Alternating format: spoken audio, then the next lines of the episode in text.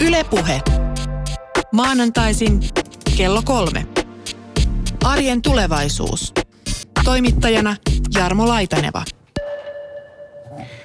Niinpä on. Se on toisiksi viimeinen kerta Arjen tulevaisuus tänä kevätkaudella, kun tämä ohjelma on tulossa. Ja jos viime viikolla käytiin läpi aika vahvasti tätä pääkaupunkiseutua, miltä se näyttää 2067, nyt tehdään vastaisku. Tervetuloa johtaja Jarkko Huovinen Suomen Kuntaliitosta.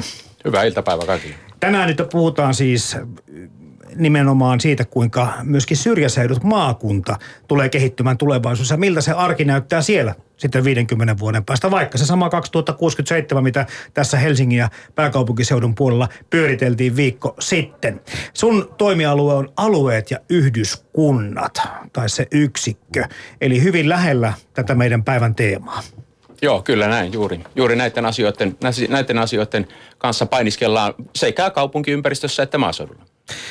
Joo, elinvoimaiset, paikalliset, alueelliset yhteisöt, hyvinvoivat kuntalaiset. Mä lueskelin, tein tässä kotiläksyjä ja kattelin vähän näistä Kuntaliiton tämmöisiä strategisia painopistealueita. Nämä on aika tuttuja asioita, mistä tullaan tänään keskustelemaan. Ja sen verran kerron myöskin tässä vaiheessa, että meillä on myöskin äänessä professori emeritus Hannu Katajamäki. Hän taas on ollut alueesta aika paljon kiinnostunut tässä vuosikymmenien aikana. Vaasan yliopistossa pääsi ansiokkaasti eläkkeelle tästä toimesta, ja hän ottaa sitten kantaa oikeastaan parinkin seikkaan, muun muassa se, että mistä tämmöinen Helsinki vastaa muu Suomi -ajattelu kumpuaa, ja myöskin hänen kanssaan keskustellaan sitten siitä, miltä hänen näkemyksensä mukaan tulevaisuus maaseudulla mahtaa näyttää. Ja se on tällä kertaa tosiaankin meille teemana. Ja lähdetäänkö ihan, Jarkko Huovinen, sillä tavalla alusta, että mitä tämä nyt tämä puhe tässä mediassa sun mielestä on, kun tämä on tämmöistä me vastaan muut -henkistä? Okei, tämä aika on ehkä sellainen, että muutenkin meillä on vähän tämmöinen niin kuin valitse puolisi -fiilis. Päivittäispolitiikkaankin voin tässä viitata samalla, mutta kuitenkin se tuntuu, että miksi ei voi olla, miksi on joko tai, miksi ei voi olla niin kuin molemmat? Joo, se on vähän mitä mediaa seuraa ja minkälaisia asioita seuraa. Ehkä jossakin, voi sanoa niin kuin päivän politiikan kysymyksissä, niin hyvin helposti näyttäytyy pääkaupunkiseutu vastaan muut alueet. Sitten kun me katsotaan tuolta kunnista ja sitä päivittäistä tekemistä, niin kyllä siellä näyttäytyy ihan erityyppiset asiat ja esillä on erilaiset mediat ja maakuntalehdet painottaa omia näkökulmia, sitä alueellista näkökulmaa, ja jos ihmiset ovat siitä kiinnostuneet, he saa sitä hyvin tietoa. Yksittäiset ihmiset liikkuu somessa ja siellä kommentoidaan vähän eri lähtökohdista. En mä näkisi tätä pääkaupunkiseutu tai Helsinki vastaan muu Suomi-asettelua sillä tavalla päivän polttavana tai ainakaan sellaisena, että se näkyisi meidän kaikkien normaalien ihmisten elämässä. Tuntuu kyllä siltä täällä median edustajana, ehkä just sen takia, koska täällä Kehä Kolmosen sisäpuolella työskennellään, niin jossakin siinä Kehä Kolmosen kieppeillä kulkee semmoinen raja, kun ihmiset kommentoivat, että niin, ehkä teillä siellä Kehä Kolmosen sisäpuolella, mutta meillä täällä oikeassa maailmassa, oikeassa elämässä, ja tulee sitten pitkä litania sitten ikään kuin semmoisia hyviä tai erilaisia toimintatapoja tai hyviä puolia, mitä tuolta muualtakin Suomesta löytyy. Tämmöinen fiilis, mutta se voi olla niin kuin sanot tuossa, että se riippuu vähän, että missä sitten media sijaitsee. Kukin näkee tietysti vahvuudet ja se, mitä toivoo, niin omalla tavallaan.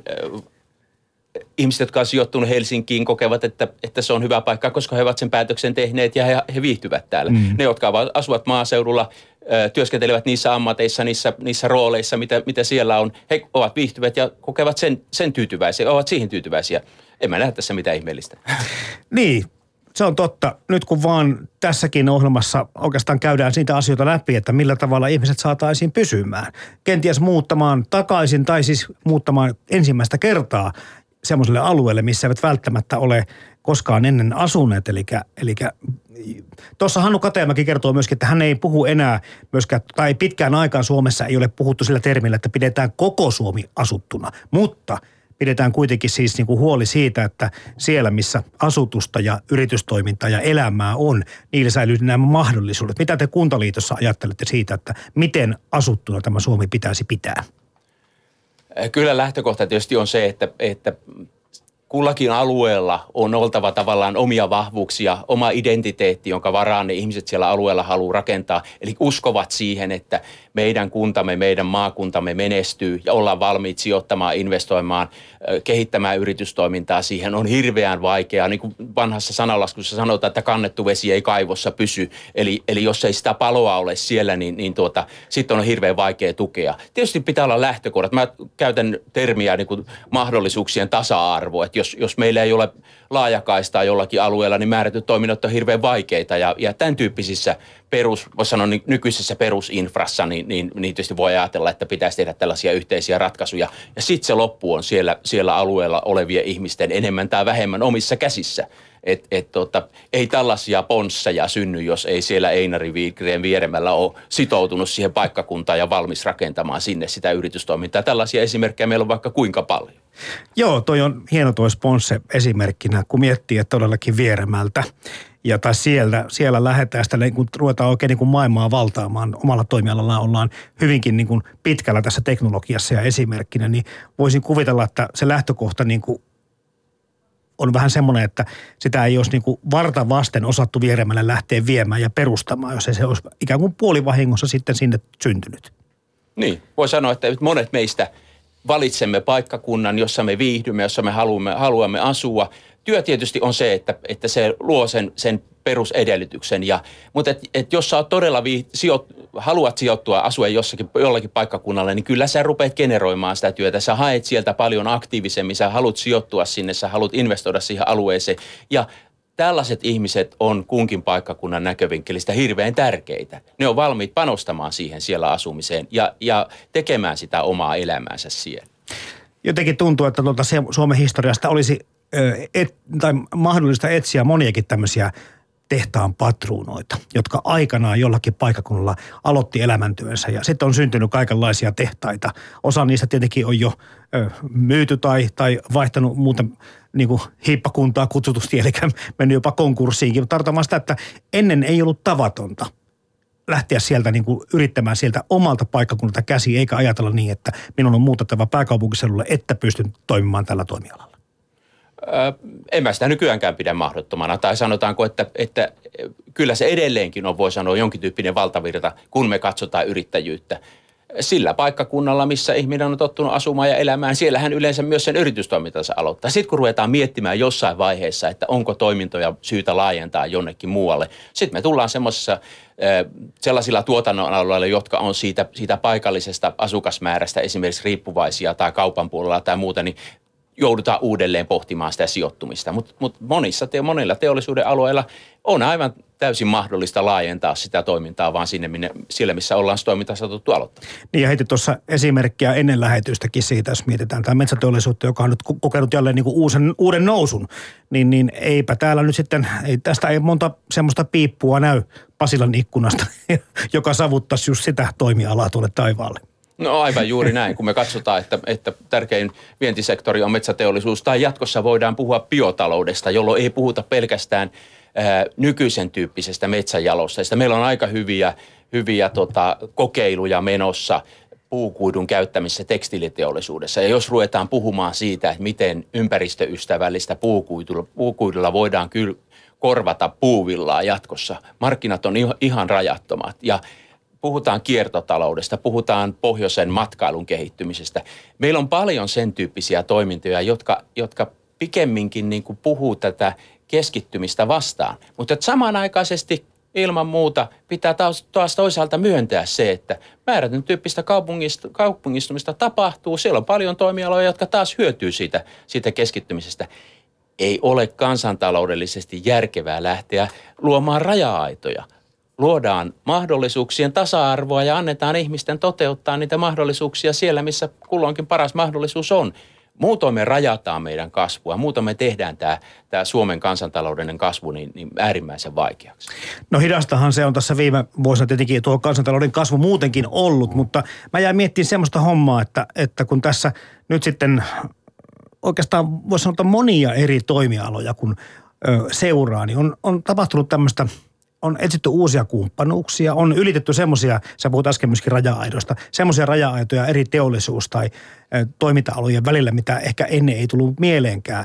Mä jään miettimään vastuuta. Nyt kun me puhutaan siitä, että kaikki säilyisi tämmöisenä ja paranisi vielä, niin Sä puhut tuossa, että kuntien pitää tietysti luoda ne toimintaedellytykset ja sitten pitää olla sitä yrittelijästä porukkaa, mutta voiko ajatellakaan mitään siitä, että kuka tässä niin kuin, ketkä meistä ovat vastuussa siitä, että tämä Suomi säilyy sellaisena kuin se on ja alueellisesti myöskin mahdollisimman tasa-arvoisena?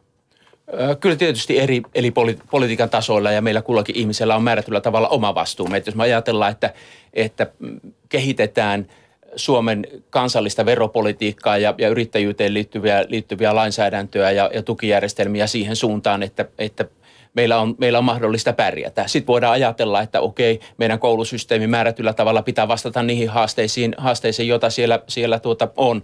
Ei puhuta pelkästään peruskoulutuksesta, puhutaan ammatillisesta koulutuksesta, kun puhutaan yliopistokoulutuksesta ja puhutaan uudelleen kouluttautumisesta. Nyt muutos on niin paljon nopeaa, että pitää tavallaan sitä osaamista pystyä päivittämään joustavasti. Tämän tyyppiset rakenteet on niitä sellaisia, jotka luo edellytyksiä. Sitten me tullaan siihen, että kun yksilölle on tarjottu mahdollisuus kouluttautua, hänelle on tarjottu mahdollisuus sit tavallaan sitä kautta hyödyntää sitä osaamista, niin sit sitä kautta yrittämällä tavallaan aktiivisella toiminnalla yksittäiset yksilöt voisivat tavallaan olla luomassa tätä yhteiskuntaa.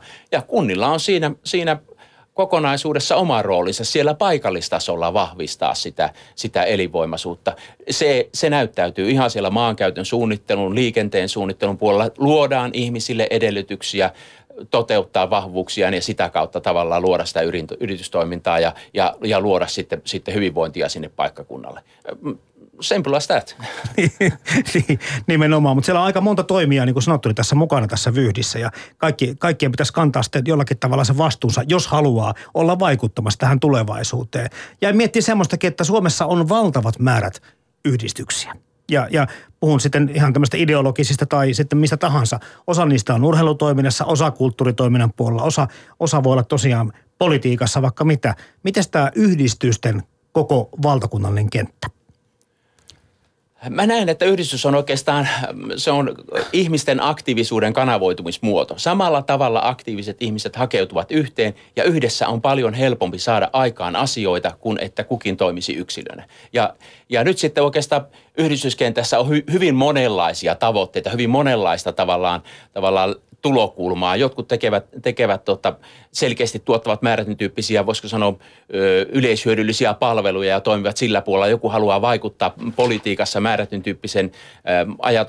tyyppisten ajatusten eteenpäin viemiseksi ja niin edelleen. Eli se on ihmisten aktiivisuuden kanavoitumisen väylä. Ja kyllä tietysti me tullaan yhteiskunnallisesti siihen, että pystytäänkö me jollain tavalla tätä ihmisten aktiivisuutta näiden yhdistysten kautta niin hyödyntämään siinä, että me sitä paikallista elinvoimaa sillä tuetaan. Ja kyllähän tässä on niin kuin paikallistasolla selkeästi nähtävissä ja voidaan nähdä taaksepäin, kun katsotaan, että yhdistyksillä on ollut vahva rooli, muun muassa palvelutuotannossa. Kyllä. Niin ja tulevaisuudessa taas sitten, kun puhutaan palvelutuotannosta, niin saattaa olla vielä suurempi. Aivan epäilemättä. Kyllä. Niin, tässä kyselin Vaasan yliopistosta aluetieteen professorin virasta eläkkeelle jääneen Hannu Katajamäen kokemuksia siitä, että aika paljon meidän puheissa vilahtelee tämmöinen, kun Suomen kehityksestä puhutaan ja tulevaisuudesta, niin aika usein viitataan se tähän pääkaupunkiseutuun. Kyselin vähän, että miltä se tuntuu ja onko tämä tuntuma yleensäkään totta vai pelkästään toimittajan mielikuva asiasta. Kuunnellaanpa. Tässä kun mulla on niin pitkä ura takana, voin katsoa monta kymmentä vuotta taaksepäin. Nyt niin kuin eläkeprofessorina ja maaseutuasioihin aika paljon paneutuneena, niin kyllähän maaseutu on mediassa jäänyt sillä tavalla aika lailla pimentoon. Et jos ajatellaan vaikka tuota aikaa 80-90-luvun vaihteessa, niin silloin maaseutu oli vielä runsaasti esillä ja siitä keskusteltiin, kun valmistauduttiin EU-jäsenyyteenkin. Nyt se on jäänyt kyllä ihan sivuraiteille ja maaseudusta ei enää sillä tavalla mediassa puhuta. Siitä on jopa tullut vähän sellainen jännitteinen sana, että kun sanoo sanan maaseutu, niin se on jotenkin niin kuin hyvin vanhakantaisen ihmisen merkki. Kyllä tuo tulkinta, jonka teit, on minusta ihan oikea ja voisi jopa pohtia sitä, että onko tämä nyt oikeutettua median puolelta, koska maaseutu on hyvin vahvasti läsnä suomalaisessa yhteiskunnassa yhä edelleen, halutaan tai ei. Keskustelu on monta kertaa tämmöistä, että kun kuuntelee päättäjiä tai sitten vaikka tätä teknologiahypetystä, mitä täällä Etelä-Suomessa käydään, niin Suomi on yhtä kuin pääkaupunki. Mutta onko tämä väite, onko tämä aivan järjetön lähtökohtaisesti? No, kyllä, No kyllä se nyt minusta, kun Suomi on kuitenkin hyvin laajan ja monipuolisen maantieteen maa, jossa on paljon erilaisia mahdollisuuksia meidän kilpailukyvyn kansainvälisen menestyksen kannalta, niin onhan se nyt aika erikoista, jos se nähdään, että vaan pääkaupunki on se, jonka kautta sitten kehitytään. Että onhan se hyvin kapea näkökulma Suomeen. Että tästä mä olen vähän huolestunut, että tämmöinen tuntuma niin kuin suomalaisen yhteiskunnan monipuolisuuteen ja sen tarjoamiin mahdollisuuksia on jotenkin kaventunut. Ja tunnetaan ikään kuin paljon paremmin muuta kuin sitä, mitä Suomi voisi tarjota. Kun ollaan siellä etelässä ja katsotaan muualle, niin sitten pyllistetään ikään kuin muulle maalle. Tämä on minusta valitettavaa, tämmöinen suoranainen tietämättömyys, joka vallitsee tällä hetkellä Suomen maantieteen tarjoamista mahdollisuuksista. Niin tätähän perustellaan kai osin sillä, että väitetään, että Helsinki ja Helsingin seutu elättää tätä muuta Suomea. Mites hyvin tämmöinen väite pitää paikkansa, Hannu Katajamäki? No jos ajattelee Suomen ihan pitkää historiaa, niin Helsinkiinhän on muutettu, se on aikanaan perustettu, se on Suomen pääkaupungiksi tullut se on hyötynyt monella tavalla muusta maasta. Sinne on muuttanut nuoria, ne on jääneet sinne. En mä oikein ymmärrä väitettä, että kyllä Helsingin menestys on aika lailla koko Suomen ansiota, ja monet maaseudun pojat ja tyttäret ovat sinne tulleet ja rikastaneet sitten Helsingin kehitystä. Että jos tällä sitten taas viitataan siihen näihin kuntien välisiin tulonsiirtoihin, niin Suomessahan on kyllä tämmöinen selkeä yhteiskuntasopimus, että ne kunnat, jotka on ikään kuin paremmin menestyneitä, niin ne niin kuin auttaa sitten niitä, joilla ei mene niin hyvin, että se on tämmöinen oikeudenmukaisuusperiaate, että kyllä minusta se on aika lailla niin kuin kummallinen ja historian vastainen väite tämä, että Helsinki sitten elättäisi muuta Suomea, mutta tämä on tietysti tämä väite yleistynyt viime aikoina, mutta minusta mitään niin kuin semmoista objektiivista pohjaa sille ei ole, jos katsotaan nyt sitten vähän tarkemmin ja eritellään esimerkiksi sitä tapaa, jolla suomalainen hyvinvointi on rakentunut.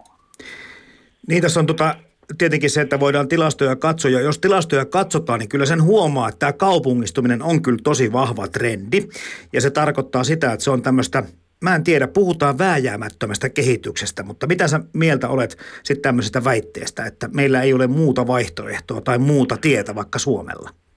Niin kyllähän tämä silloin jo, sehän on totta, kun katsotaan ihan pitkään aikavälin tilastoja, niin tämä muutto kaupunkeihin alkoi jo 1800-luvulla, kun metsäteollisuus alkoi nousta ja muuttoliike niin kun alkoi painottua jo silloin kaupunkien suuntaan, vaikka sitten tehtiin valtavia asutustoimenpiteitä maaseudulla edelleen, mutta kyllähän tämmöinen niin kuin kaupungistumisen prosessi alkoi Suomessa jo 1800-luvulla, että asutusrakenteiden keskittymiskehitys, kyllähän se tietysti ihan todellinen on, mutta Suomessa sitä liioitellaan esimerkiksi, että jos ajattelee suomalaisia kaupunkeja, niin monethan on tämmöisiä maaseudun ja kaupunkin muodostamia yhdistelmiä ja monet kaupungit, myöskin jopa Helsinki, pitää sisällään laajoja maaseutualueita, että jos katsotaan vain kuntamuodon perusteella, niin tästä saadaan tämmöinen niin kuin perspektiiviharha selvästi Suomessa syntymään, että me olemme hyvinkin kaupungistuneita ja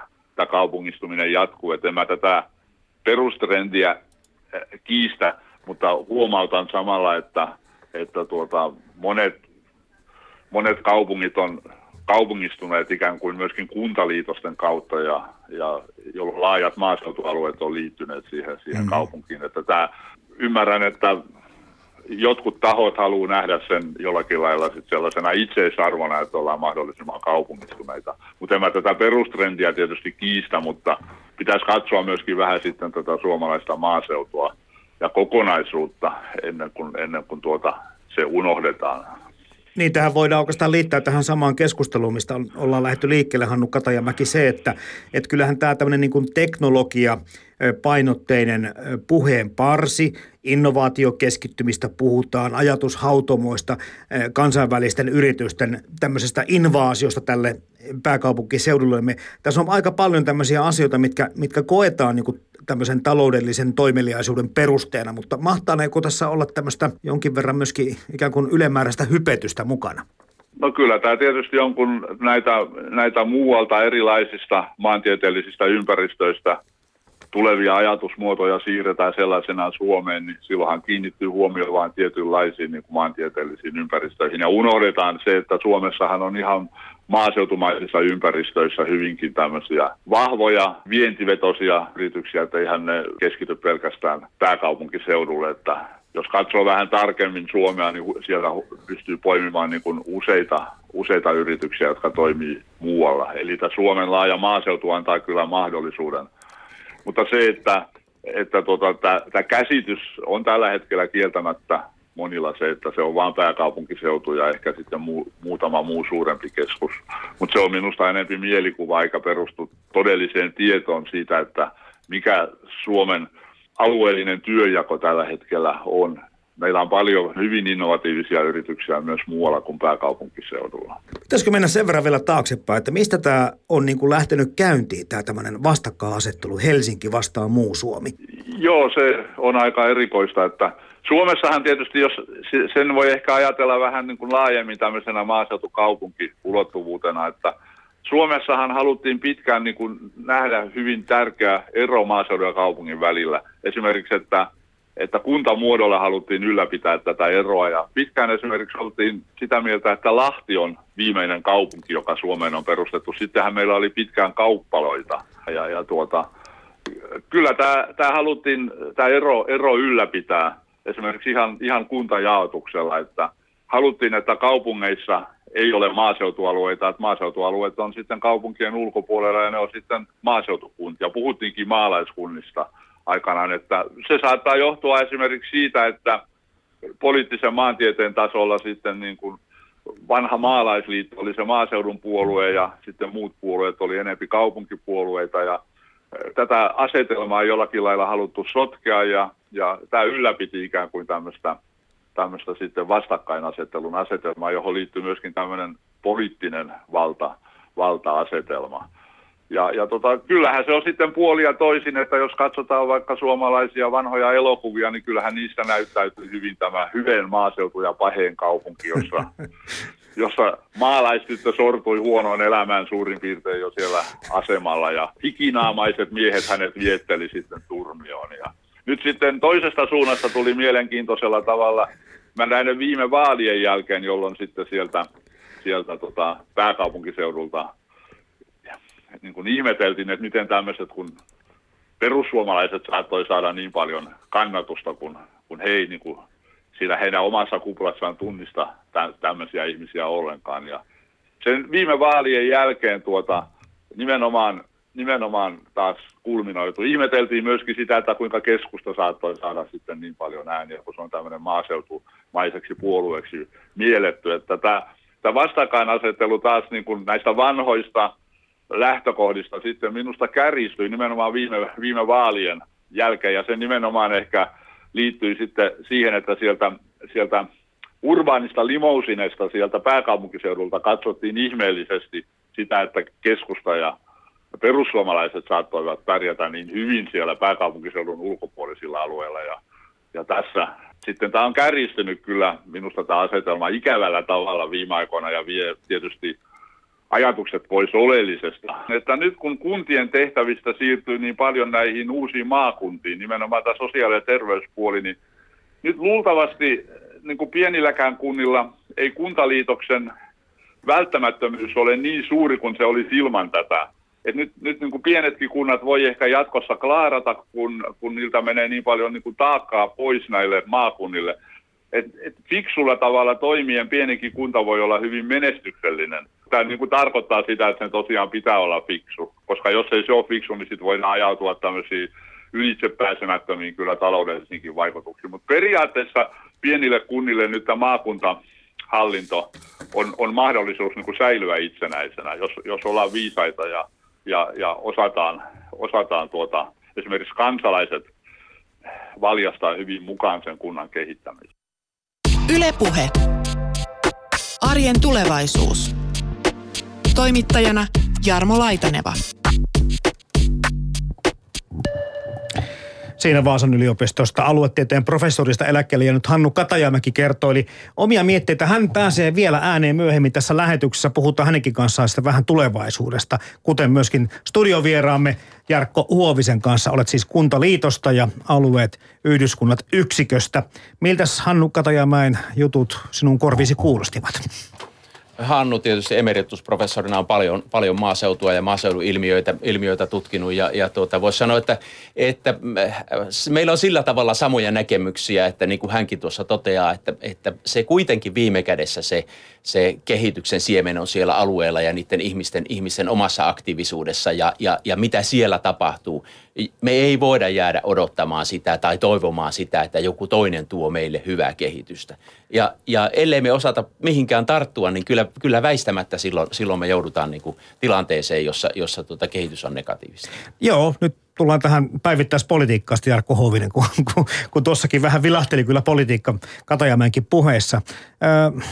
Mä jäin miettimään, että kaupungissa harva pitää maaseudun puolia, mutta jos ei maaseudun itsekään pidä omia puolia, niin kuka sen sitten tekee? Musta oikeastaan tämä rakennelma on jollain tavalla muuttunut ja lähtee oikeastaan ehkä sieltä ajoista, jolloin maaseutu oli sama kuin maatalous. Ja se jako muodostui selkeästi, että maaseutu oli maatalouden harjoittajien aluetta ja kaupunki oli sitten käsityöläisten ja teollisuusihmisten aluetta ja kyllähän meillä Suomessa niin on aikoja sitten jo tultu tilanteeseen, jossa maaseudullakin vain pieni vähemmistö on maatalouden harjoittajia. Ja nämä muut elinkeinot on siellä tullut niin kuin ihan erilaiseen rooliin.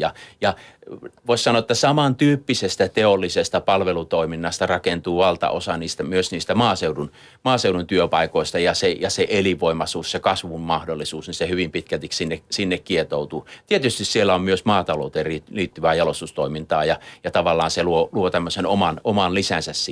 Sitten me tullaan siihen, että kenen etuja nyt sitten katsotaan tai kenenkin pitäisi niin kuin vaalia sen alueellisen maaseudun vai sen tavallaan siihen ammattipohjaan liittyvän maaseudun, se tavallaan se ammattipohjaan liittyvä maaseutu, niin se on oikeastaan kadonnut. Nyt voidaan sanoa, että jos me tarkastellaan niitä toimintoja, niin samalla kun ajaa maaseudun elinkeinotoiminnan etuja, niin ajaa myös kaupungin elinkeinotoiminnan etuja, koska samantyyppisiä toimintoja on molemmissa. Ja sitä kautta ehkä määrätyllä tavalla sitten hämärtyy se semmoinen edunvalvonnallisesti. Enkä mä osaa sanoa, että onko semmoiselle enää tilausta, jos me ajatellaan, että pitää luoda mahdollisuuksien tasa-arvoa, niin silloin me puhutaan siitä, että luodaan edellytyksiä niin siellä maaseudulla kuin niissä kasvukeskuksissakin, kaupungissakin siihen, että me voidaan mahdollisimman hyvin hyödyntää se ihmisten osaaminen ja innovaatiokyky ja niin, että me luodaan työtä ja toimeentuloa. En mä näe tässä mitään sellaista ristiriitaisuutta. No joskus kumminkin ehkä silloin, kun perinteisempää politiikkaa tehtiin ja tuo jako oli selkeämpi politiikassa, kuten tuossa jo mainitsitkin, niin jollakin tavalla tuntuu, että omat tai kukin alue Suomesta haluaa sitten totta kai eduskuntaan edustajansa ja mielellään myöskin ministerin, että jollakin tavalla se oma alue ja seutu tulisi huomioiduksi, eli edes jotenkin. Nyt me puhutaan semmoista asiasta, että tässä pitäisi laittaa se Suomi edelle, eikä pelkästään nämä yksittäiset yritykset tai yksittäiset alueet tai yksittäiset hankkeet. Tietysti poliitikko voi katsoa tai kuka tahansa meistä voi katsoa, että nämä asiat ovat tämän edustamani alueen näkövinkkelistä keskeisempiä kuin ehkä jossakin muualla ja halutaan erityisesti niitä viedä sitten eteenpäin. Mutta ei se poissulje, etteikö ne samat asiat voi tukea sitä vastaavanlaista yritystoimintaa sitten jollakin muullakin alueella ja sitä kautta voisi ajatella, että entistä enemmän me tullaan tällaiseen niin kuin laaja-alaisempaan politiikan tekemiseen. Eli jos aikaisemmin puhuttiin siltarummuista, niin nyt kyllä puhutaan vähän laajemmista rakenteista. Jos me puhutaan tiestöstä, rautatieyhteyksistä ja verkkoyhteyksistä esimerkiksi, ja se muodostaa sen tavallaan sen perusinfran, jonka päälle sitten rakennetaan. Niin, tuossa Hannu Katajamäki myöskin sanoi, että tämä maakunta tai maaseutu on tällä tavalla vähän värjäytynyt sana. Sillä tavalla värjäytynyt, että siinä on mukana semmoinen vanhakantainen leima. Ja miettimään sitä hommaa, että olisiko tässä myöskin tämmöisen niin kuin ajattelun, mentaliteetin muutoksen paikka? Pitäisikö tätä imagoa jollakin tavalla pyrkiä niin kuin tuolta yläpäästä lähteä kiillottamaan tai rakentamaan uudestaan? Jokainen meistä tietysti mieltää eri sanat omalla tavallaan ja nyt jos me mietitään tätä biotaloutta, kiertotaloutta, joka voidaan ajatella, että on aika lähellä nyt sitten niitä maaseudun perinteisiä toimintoja. Siellähän luodaan biomassaa, onko se nyt sitten puuta tai peltoviljelyn kautta tulevaa biomassaa, joka toimii monentyyppisen tuotannon raaka-aineena, ei pelkästään ruoan tai metsäteollisuustuotteiden. Ja sitä kautta mä luulen, että se sisältö tulee erilaiseksi. Se tulee ehkä erityyppiseksi näille sanoille jatkossa, jos me puhutaan maaseudusta. Se onkin ehkä enemmän katsotaan sitä näiden toimintojen tulokulmasta, eikä sillä tavalla, että okei, se on se maatalouden lähtökohta. Maakunta taas on tietysti hallinnollinen rakenne, niin kuin on joku kunta tai joku muu, joka sinällänsä minusta ei ole mitenkään niin kuin pyhää, voisiko sanoa näin, että hallintoa meidän on rakennettava sellaisilla silmäkoolla kussakin asioissa, että se on toimivaa ja se on tarkoituksenmukaista. Ja paikat ja paikkakunnat voi olla merkityksellisiä, mutta hallinnolliset yksiköt sinällänsä ei ole sellaisia. Niin, tätä kehitystä, kaupungistumiskehitystä tietysti tapahtuu länsimaissa, miksei muissakin maissa ympäri maailman kovaa vauhtia. Jossakin se on ihan vietävän kovakin se vauhti. Ja nyt kun mietitään sitä, että miten paljon tältä Suomestakin on väestöä kaupunkeihin muuttanut ja näyttää, että muuttaa tulevaisuudessakin. Näin on tapahtunut naapurissa Ruotsissa. Tuossa sanotkin jo Jarkko Huovinen ennen lähetystä, että enemmän siellä on tyhjää kuin täällä meillä Suomessa. No joo, Ruotsia jos katsoo, niin kyllähän heillä tietysti pohjoinen Ruotsi on voi sanoa niin kuin vielä paljon vähemmän asuttu kuin mitä meillä. Meillä kuitenkin niin kuin voisi ajatella, että voidaan sanoa hyvällä syyllä, että koko maa on asuttuna edelleen. Mutta kyllähän meidän kaupungistumisen aikajänne on sellainen, me tullaan vähän jäljessä ja nyt tämä viimeisinä vuosina tämä kaupungistumisen kehitys on ollut hyvin voimakasta. Ja ehkä se määrätyllä tavalla kuvaa niitä toimintoja, jotka tässä ovat kasvaneet ja niiden toimintojen tyyppiä. Et kyllähän ihmiset niin kuin hakeutuu tietysti ennen muuta työn perässä ja sitten tietysti mieltymysten perästä. Mä tuossa katoin jotain tutkimusta ihmisten asumismieltymyksistä, niin siellä niin kuin nyt todettu, että ihmiset haluaisi asua kaupunkien keskustoissa. Ehkä määrätyn tyyppiset ihmiset haluaakin asua, mutta sitten siellä oli hyvin selkeästi niin kuin todettu, että elämänvaihe määrittää sitä. Sama ihminen voi jossakin elämänvaiheessa todeta, että okei, hän haluaa asua kaupungin keskustassa, sitten jossakin toisessa elämänvaiheessa hän haluaakin asua jossakin aivan muualla. Ja eikä sieltä oikeastaan mitään sellaista yksittäistä totuutta, joka monessa asiassa varmaan kuvaa meitä suomalaisia, että me olemme aika heterogeenista. Mutta eikö se ole se ongelma just Jarkko Huovinen siinäkin, että siinä vaiheessa, kun ihminen on se parhaassa veronmaksuiässä ja perheellisenä, hän vie sitä lapsensa pois sieltä periferiasta keskustaa jonnekin kenties tänne tai muuhun kasvukeskukseen. Ja jos palaa takaisin, niin palaa sitten lapsettomana eläkeläisenä takaisin. Ja sekin on tietysti kiva juttu, mutta se, että jos sitä elinvoiman kannalta puhuttaisiin, niin tarvittaisiin myöskin niitä lapsiperheitä. Muuttoliike on tietysti jälleen, sitä ei voi katsoa mustavalkoisena, koko ajan tapahtuu muuttamista molempiin suuntiin ja sitten tietysti se, että mikä se netto on, niin on sitten sitä siirtymää johonkin suuntaan. Kyllä pienten paikkojen ongelma on tietysti se, että pystytään, tai voi sanoa, että perheessä molemmat vanhemmat löytävät kiinnostavat työpaikat ja pystyvät sitten tavallaan sitä omaa osaamista siellä hyödyntämään. Se, että jos me muutetaan, perheen pää muuttaa Ponsselle töihin Vieremälle, niin saako sitten se toinen aviopuoliso, niin löytääkö hän sieltä töitä? Et kyllä tällaiset asiat tietysti on sellaisia, että me jokainen tietysti mielletään, että okei, tämä on riittävän suuri työssäkäyntialue. Täällä meille molemmille löytyy duunia. Jos toiselta lähtee työalta, niin me varmaan pystytään tästä läheltä löytämään jotain muuta. Tämä on aika luonnollista, jokainen niin kuin yksilön tasolla päätöksiä tehdessään. Mutta kyllä kuitenkin tietysti se lähtökohtaisesti, voisi sanoa, että pienten paikkakuntien vahvuus on siinä, että niillä ihmisillä, jotka ovat siellä tottuneet asumaan ja elämään, että he sinne rakentaisivat sitä tulevaisuuttaan. On hyvin vaikea nähdä, että joku pieni paikkakunta voi lähteä vahvasti houkuttelemaan täysin siitä alueesta, siihen alueeseen sitoutumattomia ihmisiä muuttamaan sinne. Se on aika pitkä tie ja vaatii kyllä todellista imagon luontia, jolla pitää olla tietysti vielä vahva pohja. Mutta että lähtökohtaisesti se rakentuu varmasti monta kertaa siitä, että se usko syntyy siihen tämän alueen menestymiseen siellä paikkakunnalla ja sitä kautta halutaan sinne jäädä ja siellä elämää rakentaa. Sä tuossa jo alussa sanoitkin, Jarkko Huovinen, tästä, että vetovoimainen ympäristö, se houkuttaa ja se tuottaa ihmisiä. Tarkoittaako sitten Suomen tulevaisuuden kannalta, kun puhutaan tästä maaseudusta, että nämä on sitten nämä vetovoimaiset alueet, ne on näitä kasvukeskuksia ja niiden välittömiä ympäristöjä?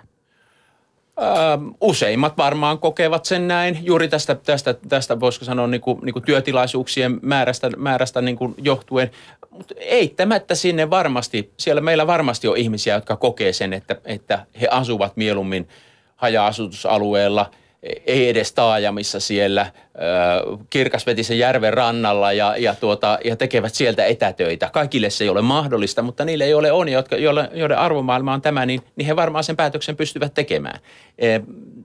Taas voisi sanoa, että ei ole yhtä suuntaa, ei ole yksiä päätöksiä, yksiä perusteita, jolla kaikki ihmiset päätöksensä tekevät. Luojan kiitos, ei ole näin.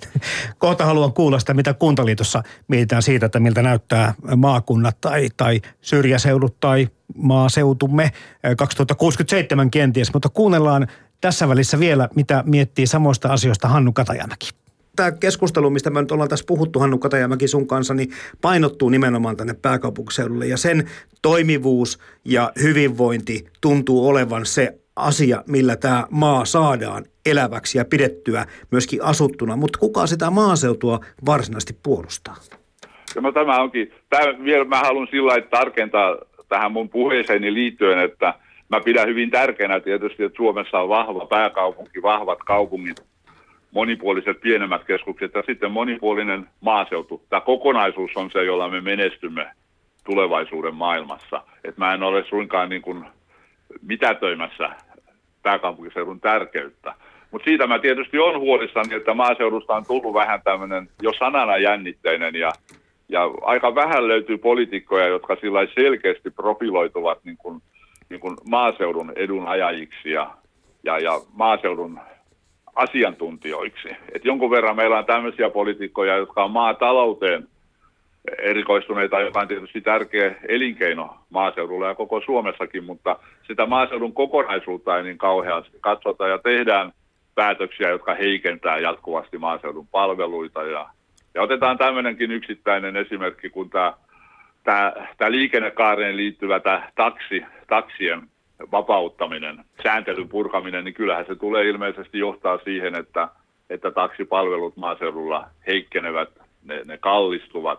Myöskin tässä sote-uudistuksessa, tässä valinnanvapausperiaatteessa on piirteitä, jotka varmasti maaseudun palveluita uhkaavat heikentää niin, että niiden hankintamatkat pitenee. Ja ei ole oikein sellaista niin kuin selkeää näkökulma enää maaseutuun ja sen asukkaisiin ja heidän arkensa ikään kuin perusedellytysten turvaamiseen. Kukaan ei väitä sellaista, että kun maaseudulla asuu, niin siellä pitäisi olla yhtä helposti palvelut saatavilla kuin vaikka jonkun suuren kaupungin keskusta-alueella, mutta nyt näistä perusedellytyksistä ei enää huolehdita riittävästi ja kukaan ei ikään kuin poliitikoista enää riittävästi uskalla heittäytyä maaseudun puolesta puhujaksi, koska se koetaan jotenkin sitten mahdollisesti ongelmalliseksi ja että sitä voidaan käyttää tämmöisenä leimakirveenä. Et mä olen itse asiassa huolissani siitä, että ketkä huolehtii maaseudun asioista, sen ikääntyvän väestön asioista, ketkä huolehtii siitä, että maaseutu säilyttää kilpailukykynsä asuinympäristönä myöskin jatkossa. Tämä on minusta sillain maaseudun kannalta huono tämä tilanne, ja varsinkin sitten, kun medioiden kautta jatkuvasti tulee sellaista viestiä, että maaseutu on jotenkin riippakivi yhteiskunnassa, niin tämä asetelma ei todellakaan ole hyvä. Minkälaisia avainsanoja sä voisit luetella siihen, että mitkä on niitä tekijöitä, millä voitaisiin tämä kokonaispaketti saada hoidettua kunnolla? No ensinnäkin se, että minä eikä kovin moni muukaan niin kuin modernisti aluekehityksestä ajatteleva ei lähde enää tästä vanhasta iänikuisesta fraasista, että koko Suomi pitää asuttuna. Tämmöistä tavoitetta ei ole, koska eihän Suomi koskaan ole ollut niin kuin joka paikassa asutettu. Tämä on niin iso maa, että että täällä on paljon ollut tämmöisiä asumattomia alueita aina. Että kyse on siitä, että luodaan edellytyksiä kullekin paikallisyhteisölle kehittyä omista lähtökohdistaan, eikä taas semmoista niin kuin väkinäistä politiikkaa, vaan käytettäisiin Suomen niin kuin potentiaali maksimaalisesti, ja se ei tule käytetyksi, jos keskitytään vaan muutamiin keskusseutuihin.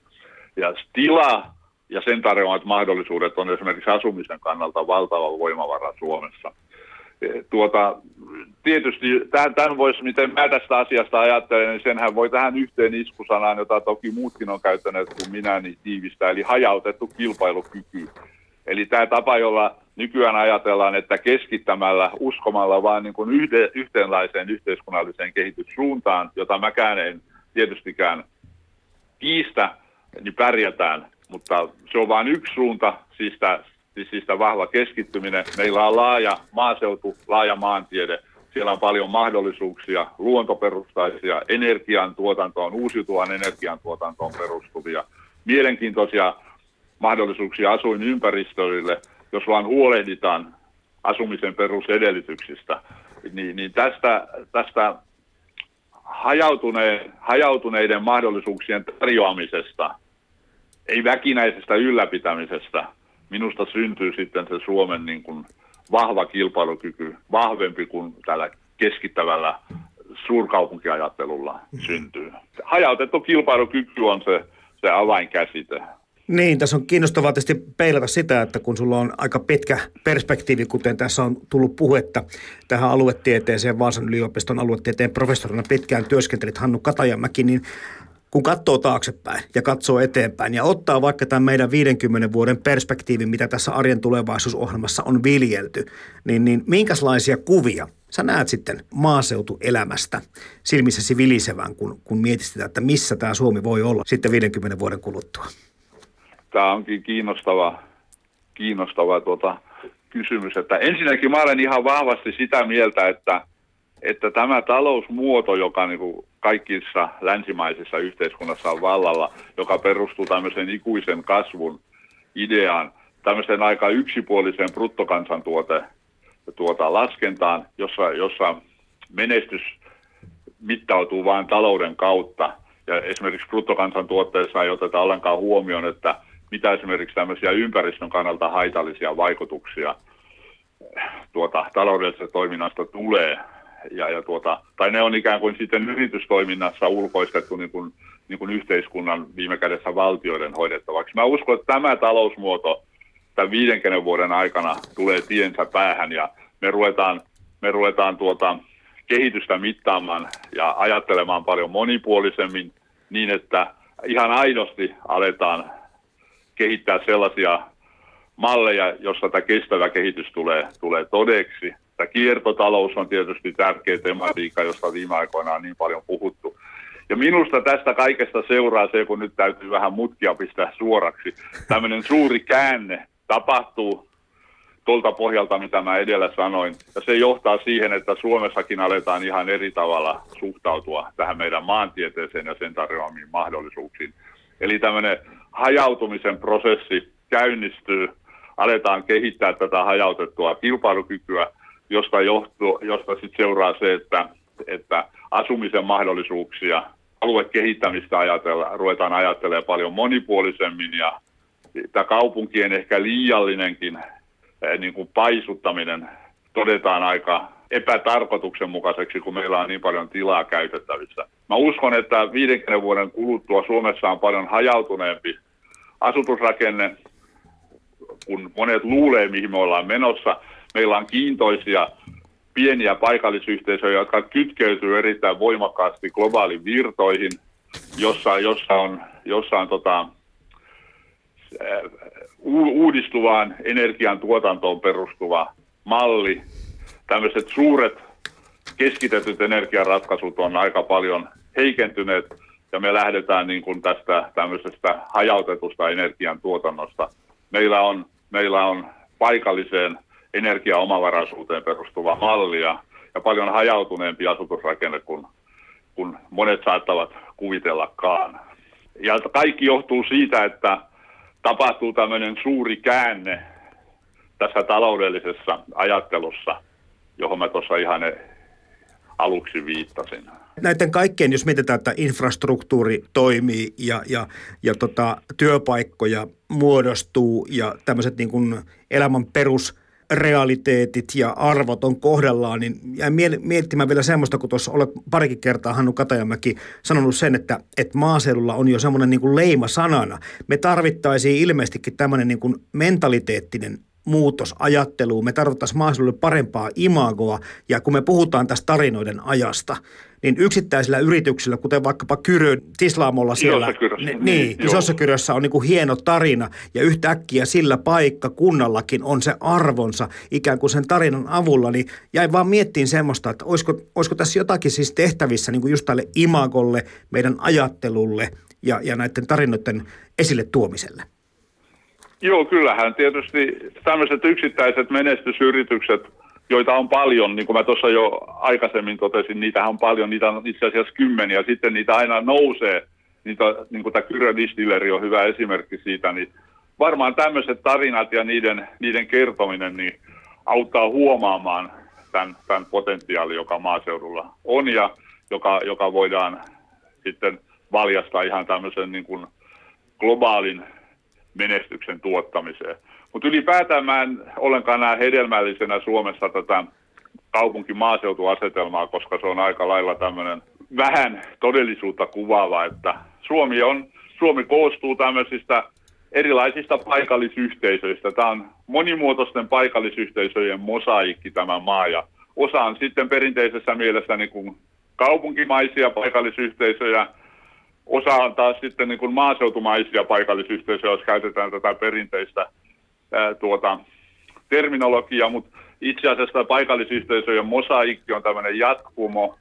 Tämä paikallisuus ja paikalliset yhdyskunnat, niiden kehittäminen minusta se on se avainjuttu, jota pitäisi katsoa, eikä sumentaa jatkuvasti meidän ajattelua tällä tyhjänpäiväisellä kaupunki-maaseutu vastakkainasettelulla.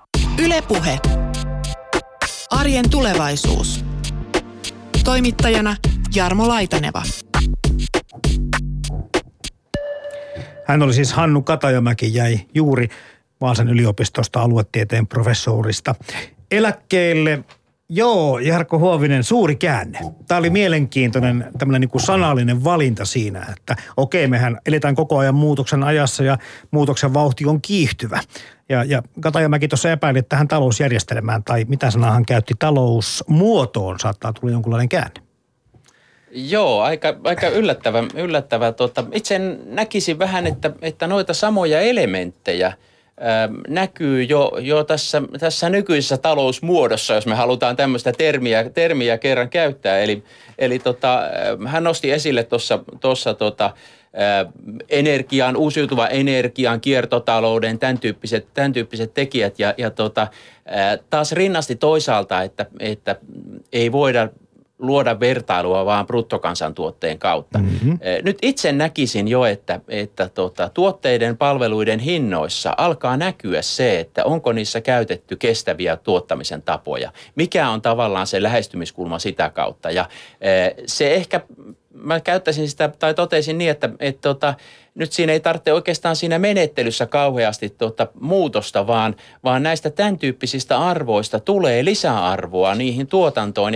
Ja se tässä ihan nykyisessä, voisi sanoa nykyisen tyyppisessä normaalissa markkinatalouden hintamäärittelyssä, niin alkaa näkyä siellä bruttokansantuotteena. Eli kun pystytään kestävällä tavalla toteuttamaan, ihmiset ovat sen tyyppistä tuotteista ja palveluista valmiit maksamaan enemmän, jolloin siitä syntyy kilpailuvaltti ja silloin entistä enemmän kannattaa tavallaan viedä tähän suuntaan, kun samanaikaisesti sitten vielä verojärjestelmillä tuetaan tämän tyyppistä, koska sanoin niin kuin kiertotalouteen, ympäristöystävällisiin menettelyihin liittyvien toimintojen yleistymistä, niin se on oikeastaan niin kuin kahta suuntaa niin kuin etenee tämän tyyppinen kehitys. Ja erityisesti sitten näkyy täällä voisi sanoa kehittyneessä maailmassa, jossa meillä on elintaso on sen verran korkea, että meidän on niin kuin tavallaan varaa maksaa siitä, että me toimimme ympäristöystävällisesti ja hiilijalanjälki on mahdollisimman pieni. Eli se suuri käänne, niin mun mielestä se on, niin kuin se näkyy vähän toisella tavalla ja se on näkyvissä jo nyt ja siinä on varmaan selkeä jatkuma myös jatkossa. Itse asiassa kun mietitään kaikkia uusiutuvia energiamuotoja, kiertotaloutta, kuten tässä on tullut mainittua, puhutaan sitä digitalisaatiostakin muutama sana vielä tähän loppuun, Jarkko Huovinen, niin näistä kiistatta hyötyy kaupungit, kasvukeskukset, mutta voi olla, että nämä tarjoavat jopa suurempia mahdollisuuksia maaseudulle kuin kaupunkeihin. No jos me ajatellaan digitalisaatiota etäisyyden voittamisessa esimerkiksi ja traktorin varaosien tulostaminen 3D-tulostimella siellä tuvan nurkassa ja niin, ettei niitä tarvitse mistään muualta tilata, kun vaan saa siihen ohjeet ja sitä kautta. Eli kyllähän siinä ilman muuta on edellytyksiä tai mahdollisuuksia syntyy myös sinne niin kuin maaseudun puolelle ja puhumattakaan sitten tavallaan etäpalveluista ja sen tyyppistä rakenteista. Se edellyttää tietysti, että yhteydet toimii. Se tavallaan se tekniikka, mikä siihen tarvitaan, on riittävän luotettavaa ja riittävän yksinkertaista niin, että pienetkin yritykset, pienet yksittäiset ihmiset pystyy tavallaan ylläpitämään niitä järjestelmiä sit siellä, ja ne ovat toimintavarmoja. Mutta varmasti eittämättä tämän tyyppinen tavallaan käyttäjäystävällisyys yleistyy. En usko, että tästä muodostuu tavallaan sellaista suurta tekijää kaupungin ja maaseudun välille. Ehkä enemmän se näyttäytyy, että se urbaani elämäntapa on sellainen, että kun kadulle menet, niin sun ei tarvitse tietää, minne sä oot menossa, vaan sulla on useita vaihtoehtoja. Ja se ehkä jollain tavalla tukee tätä meidän nykyistä, voisi sanoa, lyhytjänteistä ajattelua, että me suunnitellaan mahdollisimman vähän eteenpäin ja sovitaan treffitkin, että tavataan siellä jossain, mä soitan sitten sulle. Ehkä maaseudulla kuitenkin, kun sä lähdet ovesta ulos, niin sun pitää tietää vähän, minne sä oot menossa ja ehkä jollain tavalla pitää sitä suunnitella. Voi olla tämmöinen elämäntyylierot sit viime kädessä ratkaisee tämän tyyppisiä asioita, että missä ihminen viihtyy ja minkä tyyppisessä elämässä haluaa olla. En mä usko, että digitalisaatio tekee siitä ratkaisua kenenkään meidän puolesta.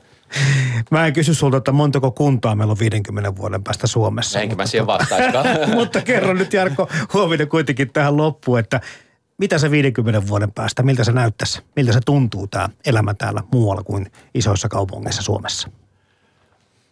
No eittämättä varmaan vahvaa teknologista kehitystä tulee olemaan. Meillä on paljon elementtejä, jotka niin kuin antaa edellytyksiä olla yhteydessä eri puolille maailmaa ja vaikka sä sijaitset yhdessä paikassa, toteuttaa monen tyyppisiä toimintoja. Ehkä tällainen liikkumisen helppouteen liittyvät asiat, automaattiset itseohjautuvat autot ja paikasta toiseen liikkuminen. Ehkä se uusiutuva energian parempi hyödyntäminen mahdollistaa niin, että se hiilijalanjälki antaa mahdollisuuden liikkua paikasta toiseen ilman, että sitä syntyy niin kuin kohtuutonta haittaa ympäristölle.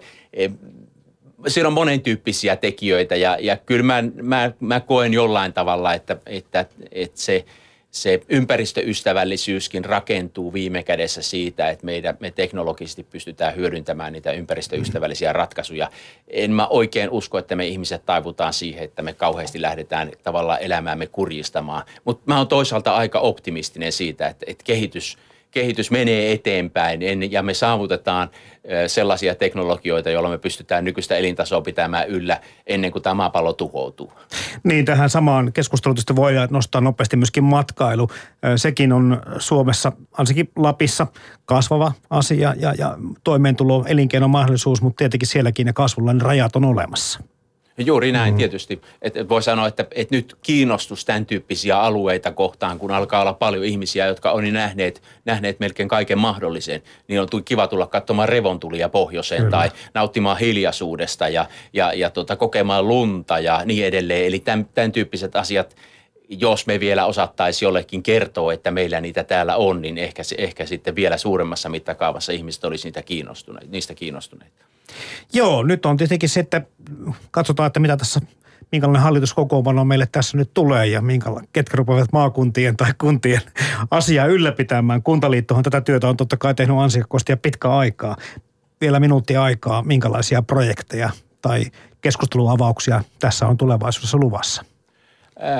Kyllä itse tietysti työskentelen hyvin vahvasti tällä alue- ja elinkeinosektorilla ja näen sen niin, että kyllä tämä paikallisuus ja siellä paikallisesti tehtävät strategiset valinnat ja oikeastaan kunnan iso tehtävä on luoda se visio siitä, että meidän paikkakunta menestyy, me pystytään generoimaan työtä ja hyvinvointia. Ja sitten yksittäiset ihmiset ja yritykset sitten ostavat tämän vision tai toteuttavat sen niin, että kunta on siinä myötävaikuttajana.